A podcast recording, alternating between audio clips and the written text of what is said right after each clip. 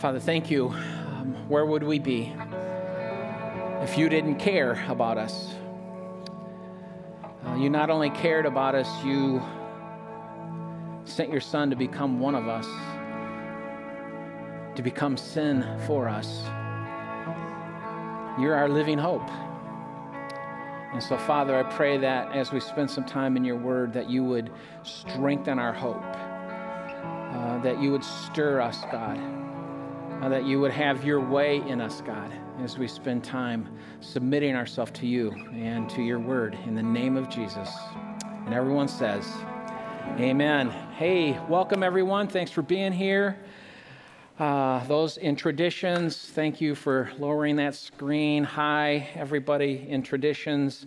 Those of you that are um, with us online, thank you for being uh, there.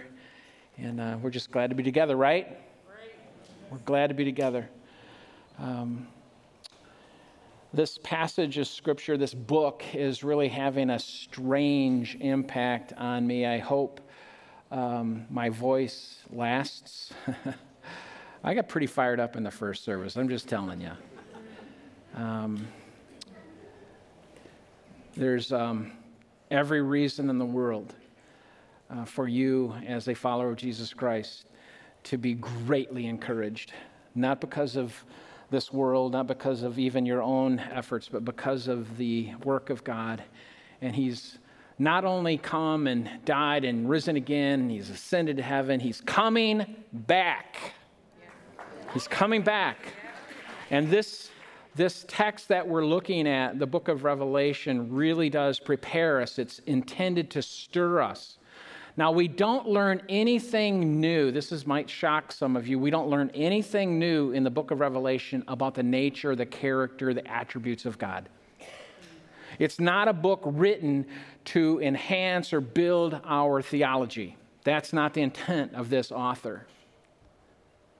The intent of this author is to engage us on a level that typically we do not get engaged on. It's to, uh, it's to really stir us emotionally, it's to uh, make us think outside of our box. It's to help us connect things that have happened in history that are happening today uh, with things that are going to happen tomorrow, according not to Joe McConkie, but according to God Almighty. And so this book is to intersect you in a very real way, like the best, most impactful movie you ever saw. It's written uh, with incredible amounts of emotion.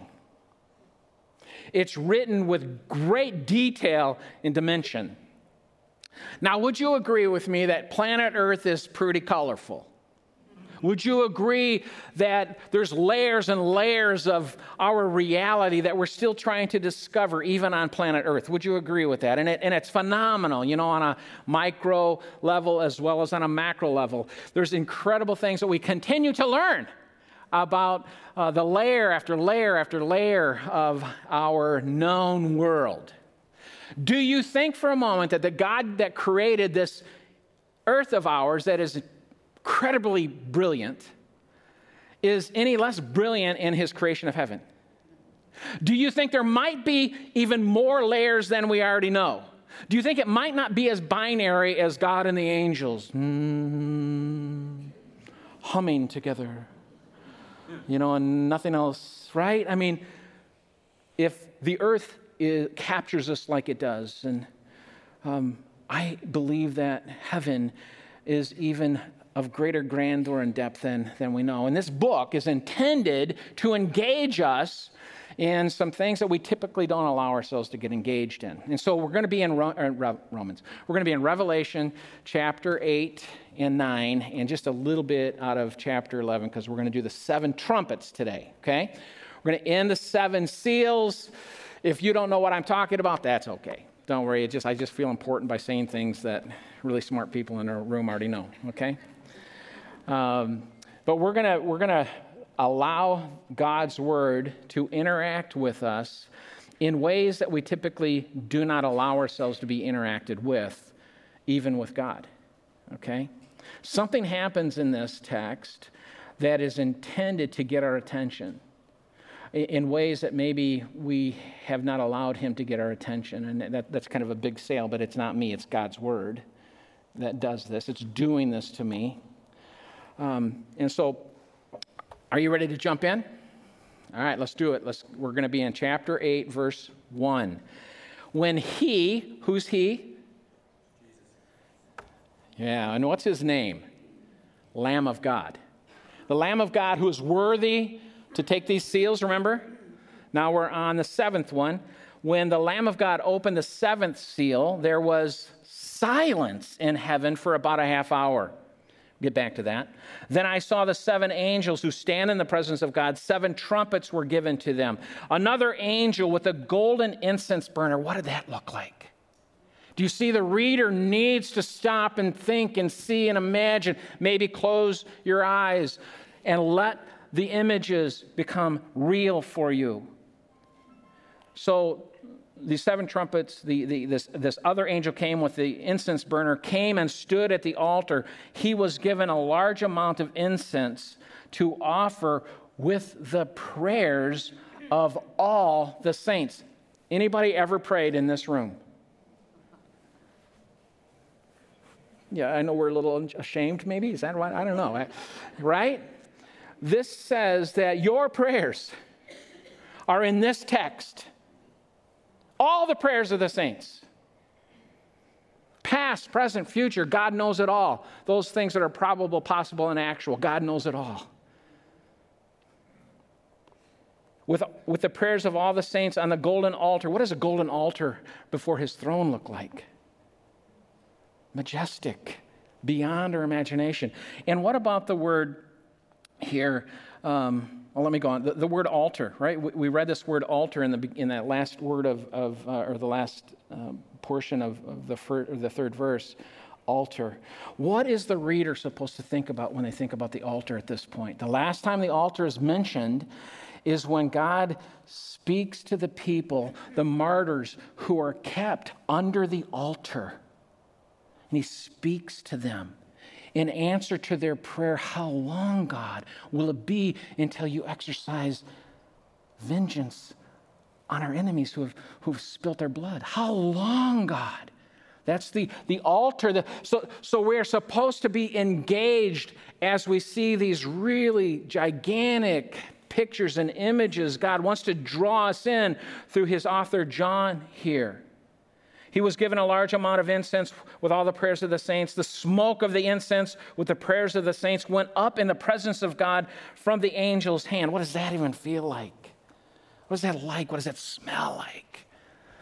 You're supposed to smell and you're supposed to feel and hear and touch as this author is writing. The intent of the author of this particular book is to engage us deeply body, soul, spirit, emotional, relational all of it.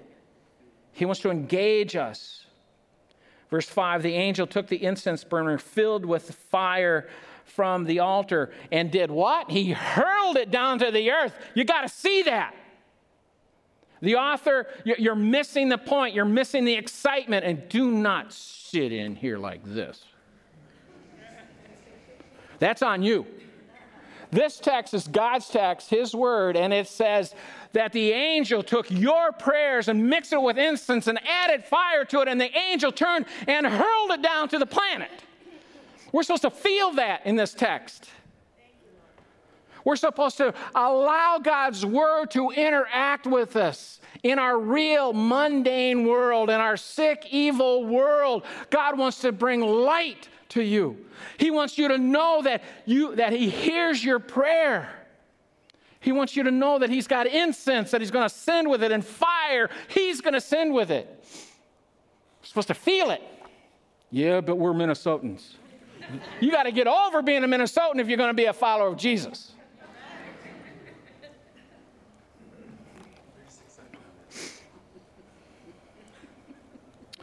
All right. Hurled it down to the earth. There were peals of thunder. You know, so I mean, it's enough if, if we would just kind of imagine this fiery ball coming down on the planet, hitting the earth. And, and, and the reader is supposed to like feel that. But then it, it's not alone. It goes on and it says there were peals of thunder, rumblings, flashes of lightning, and an earthquake. You feel it?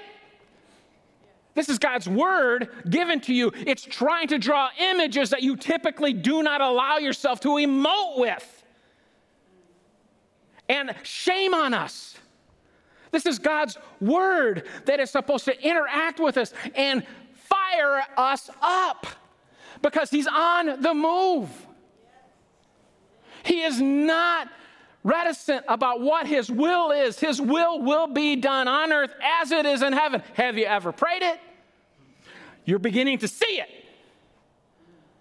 He is going to do things that we have hoped and prayed for so long. But why, why, why the silence? You could study, you could, you know, Google or whatever you do to find out things in your world. And you could say, where in Scripture does it say that, that heaven became silent? You can do that, and the only passage that will ever show up is going to be Revelation chapter 8. Now, you can say silence on heaven. Habakkuk 2 will come up. Zephaniah 1, verse 7 will come up. Zechariah 3, verse 17 will come up. That on earth, something God did happen and everybody shut up, it was quiet. But this is the only place in Scripture. Heaven, God said, I know, I know, you know, holy, holy, holy is the Lord God Almighty. Quiet. 24 7, you know, from eternity, they, the angels have said, Holy, holy, holy is the Lord God Almighty. Quiet. I don't know about you. What, what, what, what makes you go silent? What takes your breath away? was, I, I you know, I, am maybe I'm silly, but I, I saw a picture of our neighbor across the street, little MJ. He's almost three years old. His mommy and daddy just had a brand new baby, baby sister, and she's four pounds little tiny thing, but healthy as can be. And we get a picture from our neighbors of little MJ sitting on a couch holding his little baby sister and him staring down at her eyes. It made me quiet. About that same day, last this is just last week. About that same day, uh, Mary Beth and I have a dear friend that has been in hospice for a while, and she was actively dying this last week, and then she passed away this Friday morning at 9:45. On Wednesday evening and Thursday evening, Mary Beth went over just to be with her, my wife. On Wednesday, I went with her, and you know I'm supposed to be the professional, the pastor, you know, that's coming in to be with this person. My wife is phenomenal so if any of you are dying, I mean, she gets up on the bed with Pauline. And she gets really close to her face. It takes Pauline's face in her hands. Says, Pauline, I love you. And you have loved me so well. Said some other things, and, and I'm just like, I'm silent. Then Mary Beth begins singing, Jesus Loves Me.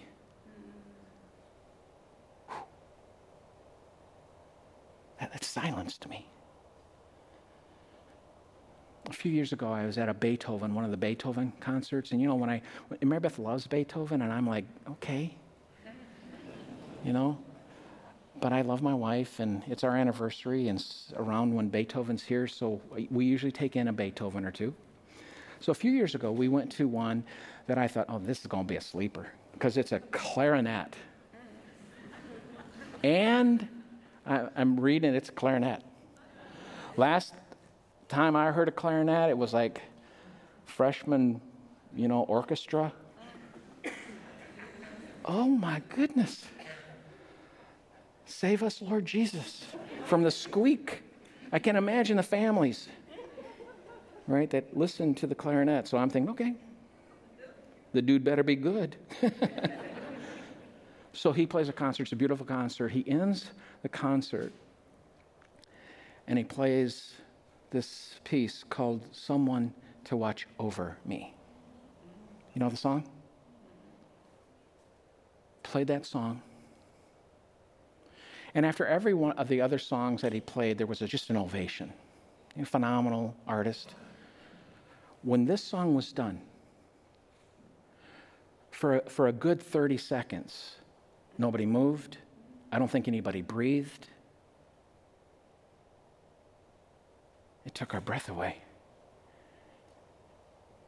Just the music of this individual silenced us. It's, it's ever since it's been my favorite. You know, I'm even willing to announce publicly that that's my favorite song, Someone to Watch Over Me. You know, it's not really a Rambo type of song. You know, it's not really a He Man type of a deal, um, but it's mine. And I've come to find out every one of us is longing for someone to watch over us, someone to see us, value us, hear us, do for us. So, so that's, that's yeah, I don't know what, what silences you, but those are a few examples. What is it that silences God? I think, that, I think the reader of Revelation 8 is to ask that question. Well, what is such a big deal that God says, quiet, and it's a half hour? So we, we kind of take a look at that. You know, I've studied the context several times and read some commentaries, and, you know, there's some different ideas. Um, the thing that connects with me more than anything else is that this prayer that these martyrs pray in the sixth chapter of Revelation. How long, God, will it be until you take vengeance and, on those that have spilt our blood? How long, God? How long? How long? And in the context that we have here, we have the incense are mixed with all the prayers of the saints. And so I have three kids. Mary Beth and I have three kids Marla, Seth, and Leah. They're all grown. Um, I know it's surprising because I'm in my 30s. Um, they're all grown. And I tell you, I, they're all adults, right? But I'm telling you, when I see any of their names on my phone, shut up. I'm going to talk to them. Everything else can wait. I think God Almighty is that way every time you, every time I choose to pray. He's all ears. He's all for you. He's not against you. He created you in His image. He knows all about you. He, he never stops thinking about you, according to Psalm 139. His thoughts, you can't even, they're more than the, the, the little grains of sand um, on a seashore. His thoughts never end of you.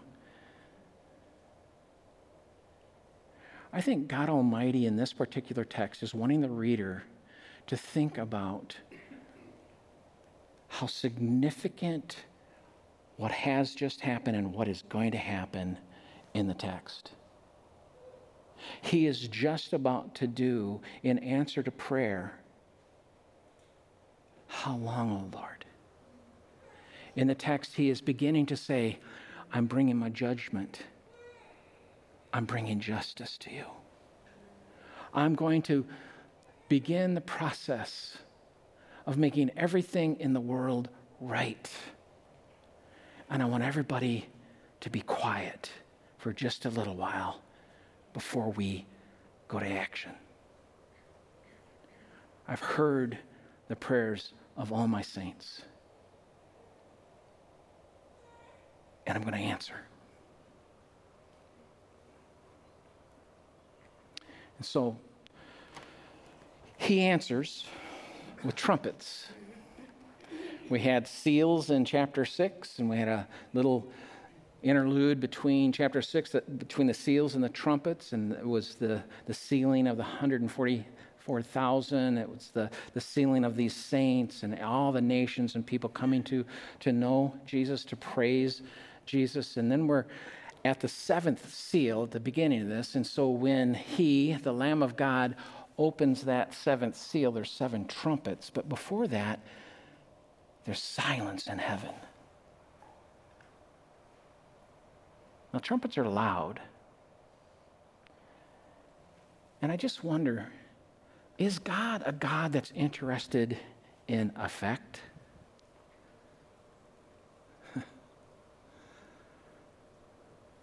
I don't want there to be any noise before this first trumpet sounds. I want heaven and earth to hear the trumpet. I'm answering the phone. I'm bringing judgment and justice to the planet. So we have these. So it's about to get loud. But he wants the reader to get ready. He wants you and I to get ready. Okay, what is going to happen here? And the seven angels who had the seven trumpets prepared to blow them. The first trumpet, the first angel blew the, his trumpet, and hail and fire mixed with blood. Whoa, you're supposed to see it. Allow yourself to see it. The, trump, the trumpet's waking everybody up here. God is on the move. He's fulfilling his promises in very real ways. And so the hail, the fire, the mixed with blood were hurled to the earth. So a third of the earth, whoa, was burned up. Have you ever been oppressed? And have you ever wondered, how long is this going to go on, God? Have you ever been hurt so deeply you don't know if you can continue?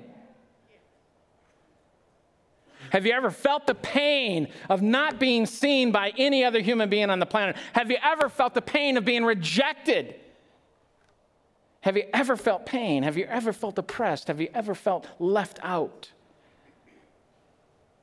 Have you ever felt like there's injustice around the world, sometimes hitting you? Have you ever felt it? The beautiful thing about the judgment of God is that He sees it. He sees inequity. He sees that there's injustice. He sees that something needs to be done. I love this about our God. I'm on my way. I'm going to take care of those things. Some things are, have just not been right. And I'm on my way.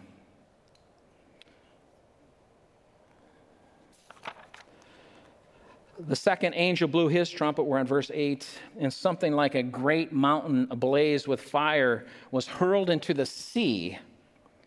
So a third of the sea became blood, a third of living creatures in the sea died, and a third of the ships were destroyed. So not only is God sees the earth, he also sees the sea, and he's coming. And it's, and it's, it's graphic. The effect is that God is on the move. He is going to, to make things right. The third angel blew his trumpet, and a great star, blazing like a, tor- um, a torch, fell from heaven. It fell on a third of the rivers and the springs of water. The name of the star is wormwood, and the third of the waters became uh, wormwood. So many of the people died from the waters because they had been made bitter. Not only the earth, but the water. We see the sea up there in verses 8 and following, in, in 10 and following. We see the rivers and the springs of water. God is coming to take away life, our earth and water. What's next? The fourth trumpet. The fourth angel blew his trumpet, and a third of the sun, the light. God is serious about judgment. God is serious about bringing justice to our planet. And we need to allow this text to impact us in this way. This is a big deal to your God in heaven that you have been oppressed, that you have been hurt. It's a big deal to him that you have hurt others, by the way, and that you have oppressed others, possibly. Huh? It goes both ways. Every human being, those who have already confessed that Jesus Christ is their Lord and Savior, and those who have not, have are guilty of both oppressing and being oppressed. Would you say that? You've hurt and you've been hurt. Everybody's in the same position, right? Justice needs to come. An end to the tears need, needs to come.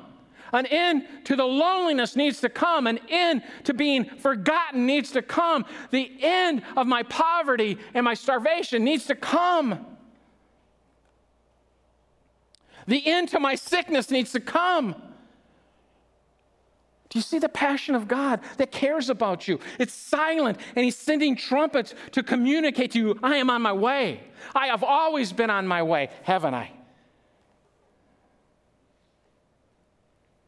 So a third of the sun was struck, a third of the moon, a third of the stars, so that a third of them were darkened. A third of the day was without light, and also a third of the night. So the earth, the water, the sources of life, and light. You can't have life without light and water and the earth. He's coming, is the point. Don't get lost in the details necessarily, like this is, this is exactly how it's going to happen. He is using the symbolism to get our attention that he's on the move. Is it going to be drastic? Is it going to be horrific? Yes. Really? Hasn't it already been? Is your soul just ready for a resolve of all the chaos on the planet? Would you like to see just one time evil really be given its just due rather than winning?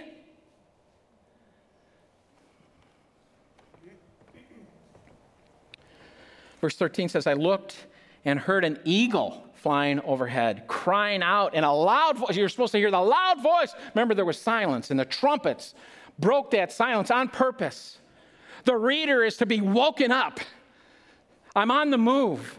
And here, it's going to intensify just like it did with the, with the seven seals. It's going to intensify with the seven trumpets. It's going to intensify in, verse, in chapter 15 and 16 with the seven bowls.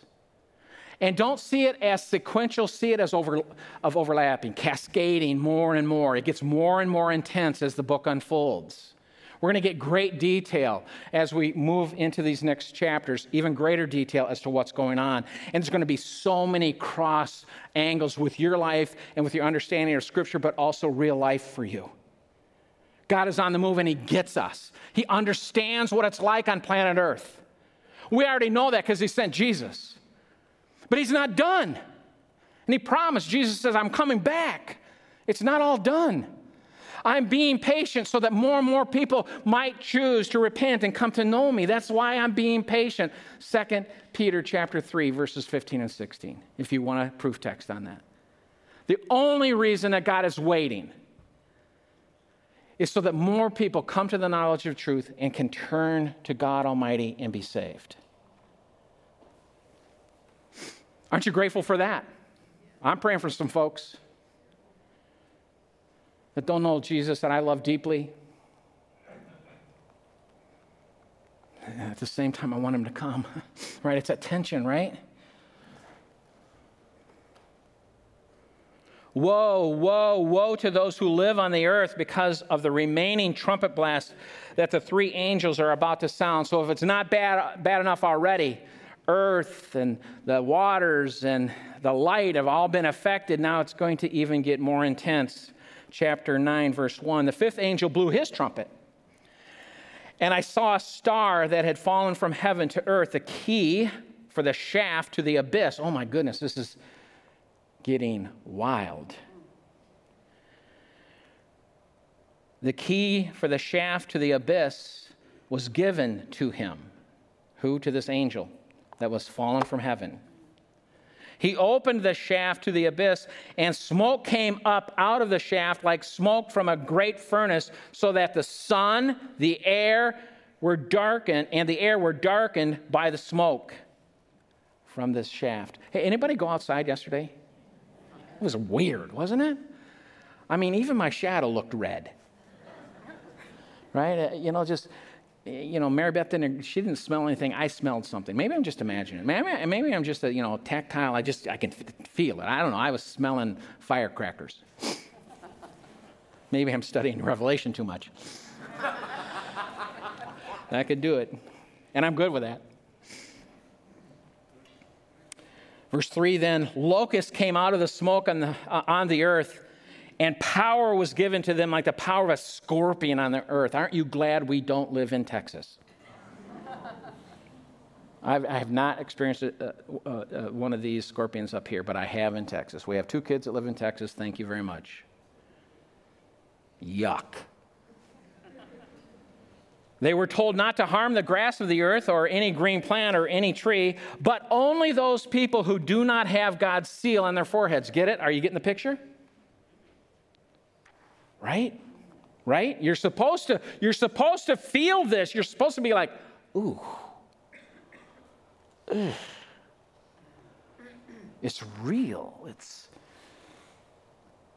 painful. It's to get the attention of the human race. They were not permitted to kill them, but were to torment them for five months. Okay, there's fractions in this, um, in, the, in the, these two chapters. The first fraction is one third.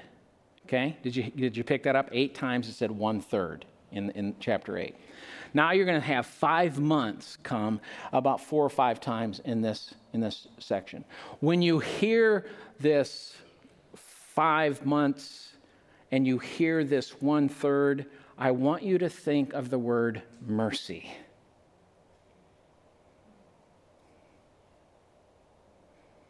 It's the mercy of God. I could, I would be justified in blowing the whole thing to smithereens right now. I'm not doing that.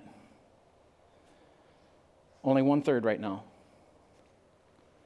And only five months.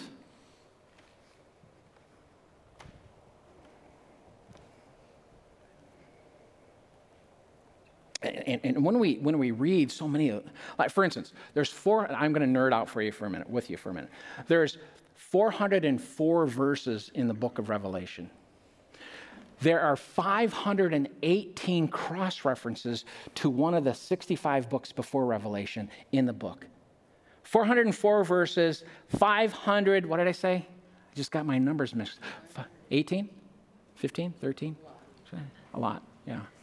Five, I think it's 518. 518 references to the Old Testament, uh, mostly to the Old Testament. Think about that. There's nothing new in the book of Revelation. We've all learned it. Human history has learned it. It's in the law, it's in the prophets, it's in the epistles, it's in the gospels. It's all there. In the book of Revelation, we get all of this, things are coming together, and we're like, this sounds familiar. And we should think of Exodus. We should think of, of the book of Exodus when we, when we hear this. He's, he's coming to let his people go. Do you remember? And he's gonna, and he's to bring 10 plagues on Egypt and on Pharaoh, remember?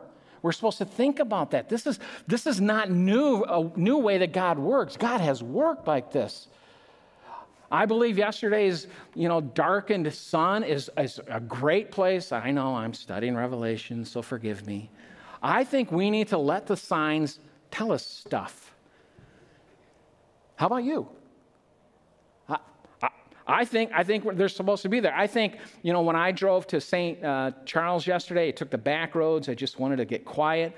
I went past cornfield after cornfield that was shredded by the hail. That's real. You talk to a farmer, that's real. Uh, you know, um, back in 1999, there were 40 t- um, tornadoes that ripped through the state of Oklahoma in one day 40 of them. And the highest wind rate ever measured on planet Earth in all of history since we've measured things 318 miles an hour was the wind. Never been measured more wind. One of those 40 tornadoes in 1999 in the state of Oklahoma, tornadoes typically stay, come down and they touch down for a few minutes and then they're gone. This one stayed for four hours. Tell me that, that our weather is not going berserk. And that, that's 1999. It's been crazy, hasn't it? Tell me that there aren't war, uh, rumors of war. Tell me that Matthew 24 is not just coming alive. Tell me that, that the book of Revelation isn't just supposed to be, you know, thought of as some kind of, you know, weird, esoteric, out there type of experience. That's not what I'm picking up when I read as a reader of God's word.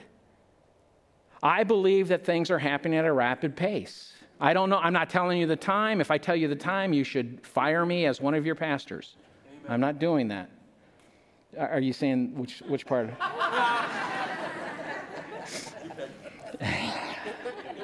I'd rather you pick. Yeah. Oh, Lord, forgive them. They do not know what they.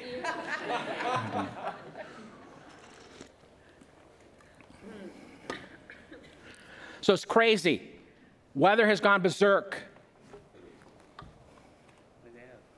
We need to listen. We need to watch. We, need, we don't need to be afraid. We need to double down on our, on our commitment, our faith in Jesus Christ. But according to this scripture, things are going to get worse in, intensive, in, in an intensive way, in an intense way, right? And we feel it. We should feel it. And aren't you glad that God's word speaks to it? Rather than just kind of leaving us alone, like, oh, God didn't see this coming. He's writing it in here in great detail, maybe too great of detail. The torment is like the torment caused by a scorpion when it stings someone. In those days, people will seek death and will not find it. They will long to die, but death will flee from them. Why? Because God is giving people the opportunity to come to Him. He's trying to get, if, you know what? God speaks quietly to us in our comfort. He teaches us in a sane voice when He's teaching us a lesson, but He screams to us in our pain. That's C.S. Lewis. How about you? Does pain get your attention? Right? God, God will use pain. He understands. He made us. He knows how to get our attention. That's what he's trying to do here. I'm gonna, I don't want you to die. I want you to repent, is what this text says. I want you to follow. I want you to trust me. Their appearance of, uh, the appearance of the locusts was like horses prepared for battle. Something like golden crowns was on their heads. Their faces were like human faces. They had hair like women's hair. Their teeth were like lions' teeth. They had chests like iron uh, breastplates. The sound of their wings was like the sound of many chariots with horses rushing into battle. And they had tails with stingers like scorpions, so that with their tails they had the power to harm people for mercy. They had as their king the angel of the abyss. His name in Hebrew is Abaddon. In Greek, it's Apollyon. The first woe has passed. There's still two other woes to come. Do you remember when the angel came down and the keys were given? That word given is really important. Satan cannot take anything that is not given him. Satan is under God's control. He's limited five months, one third. It's not like Job. Have you ever read Job recently? It's familiar, isn't it?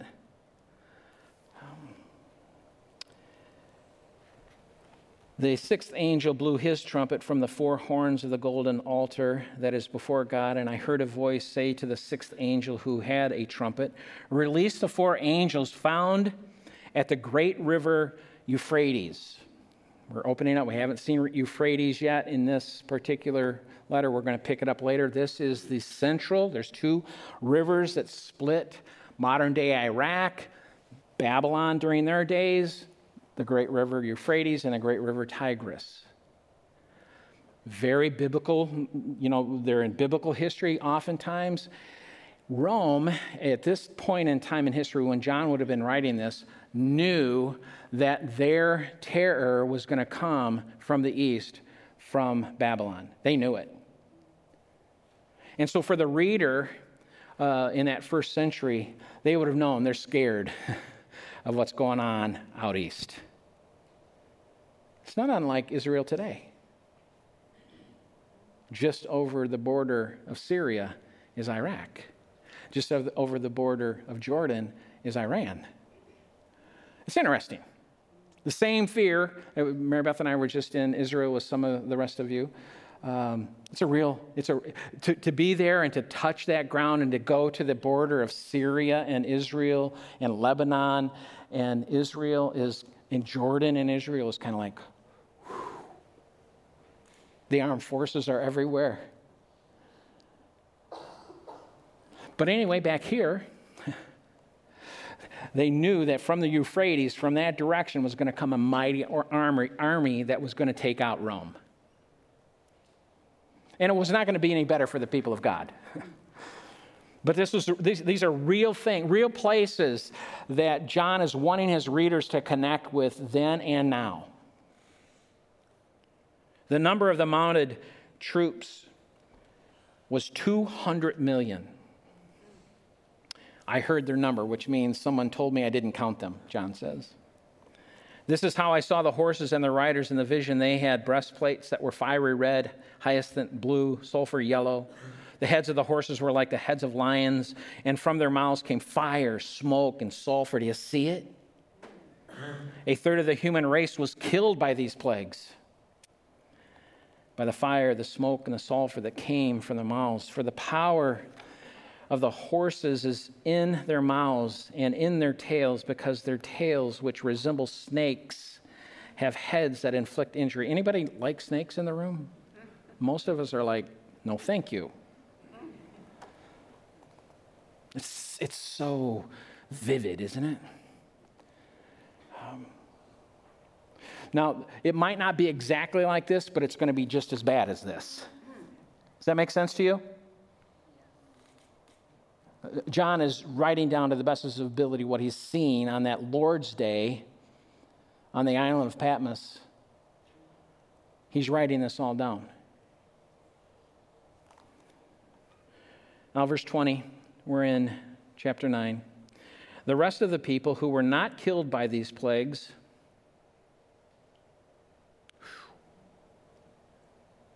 did not repent did not repent of the works of their hands to stop worshiping demons, idols of gold, silver, bronze, stone, wood. The commentary is interesting, which cannot see, hear, or walk. If you are serving anything but the Lord God Almighty, it will end. Is it fame? Is it money? Is it beauty? Is it power? It will end. The only thing that outlasts these things is God Almighty. And so he's trying to get the attention. He, he always has been doing that. Would you agree? He gets, his, he gets your attention and your pain, trying to call you into a relationship with him where you can experience peace in the midst of your pain. He wants a relationship with every human being. but they did not repent. I think it's interesting that um, John points out they cannot see, hear, or walk because God can see, hear, and walk. Jesus came to see and to be seen, to hear, to be heard and to walk with you. And he has conquered death. There is nothing that you need to fear as you walk with him. You might want your circumstances to be different. But hopefully, if, even if you want your circumstances to be different, you, walk, you choose to walk with Jesus. They did not repent. Do you have that family member or that friend or that coworker? Like, what is it going to take? They've lost their family and their job and. Uh, right. And so, what do we do as believers? Keep on praying like crazy and keep on proclaiming using your own personal testimony who Jesus Christ is to you. That is what we're called to do. And so, those are the six trumpets. I want to peek ahead to the seventh trumpet. It's in chapter 11, verse 15. It'll be on the screen. The seventh angel blew his trumpet, and there was loud voices in heaven. Remember the first one? Well, quiet. It's, not, it's, it's getting revved up, man. The kingdom of the world has become the kingdom of our Lord and of his Christ. This is coming. It is partially now, it's coming. That's why we pray, God, your kingdom come, your will be done here on earth as it is in heaven. Come, Lord Jesus, the last words in Scripture in Revelation 21. Come, Lord Jesus. And he will reign forever and ever. This is like a Christmas song. The 24 elders who were sealed before God on their thrones fell face down and worshiped God, saying, We give you thanks, Lord God, the Almighty, who is and was, because you have taken your great power and have begun to reign. The nations were angry, but your wrath has come. The time has come for the dead to be judged and to give the reward to your servants, the prophets, to the saints to those who fear your name. My favorite part about this text both small and great. Some of you might think, ah, yeah, my, impact, my input doesn't really amount to much in the kingdom of God. That does not matter. He, he measures you. He doesn't compare you to anyone else. And I don't know about you, but when I read biographies and I read these you know, things that men and women have done, incredible, you know, sacrifice, and God has done that, I think, small. Who am I? But it's in here. It's in here. None of us have an excuse. You don't have to be great. You just need to trust Jesus. You need to repent of anything that is not of Him. So if our worship team would come up, we'll try to land this plane. Did they fall asleep? I will sing. Oh, now they're coming. Yeah. So, how are you at repenting? Right? It's hard. I, I need a little bit more evidence, God. Would you just show me a little bit more? Then, then, right? I, I think one of the things that the book of Revelation needs to, an effect it needs to have, is this effect of, of repentance. That it's not something you do once in a while, it's how you live every moment of every day. It's going to turn to you, God. I've, I've begun to kind of trust those things again, my, those things that, that just have a tendency to, to grab me and, and hold me. So, Father, I pray that you do that in each one of us, that your Spirit would give us a heart of repentance, a spirit of repentance, Lord, um, that we would turn to you. And Lord, Lord that we would uh, not waver in praying, that we would continue to persevere in our prayer life. And Lord, that you would uh, train us how to be wise in our in our relationship with people that don't know you yet, in our family, workplaces. Would you open up doors of opportunity and help us, Lord? Thank you. Thank you for your love for us, Lord. Thank you for your commitment to us. Thank you that you're coming and getting us. And until then, Lord, we just want to be faithful. In the name of Jesus, amen.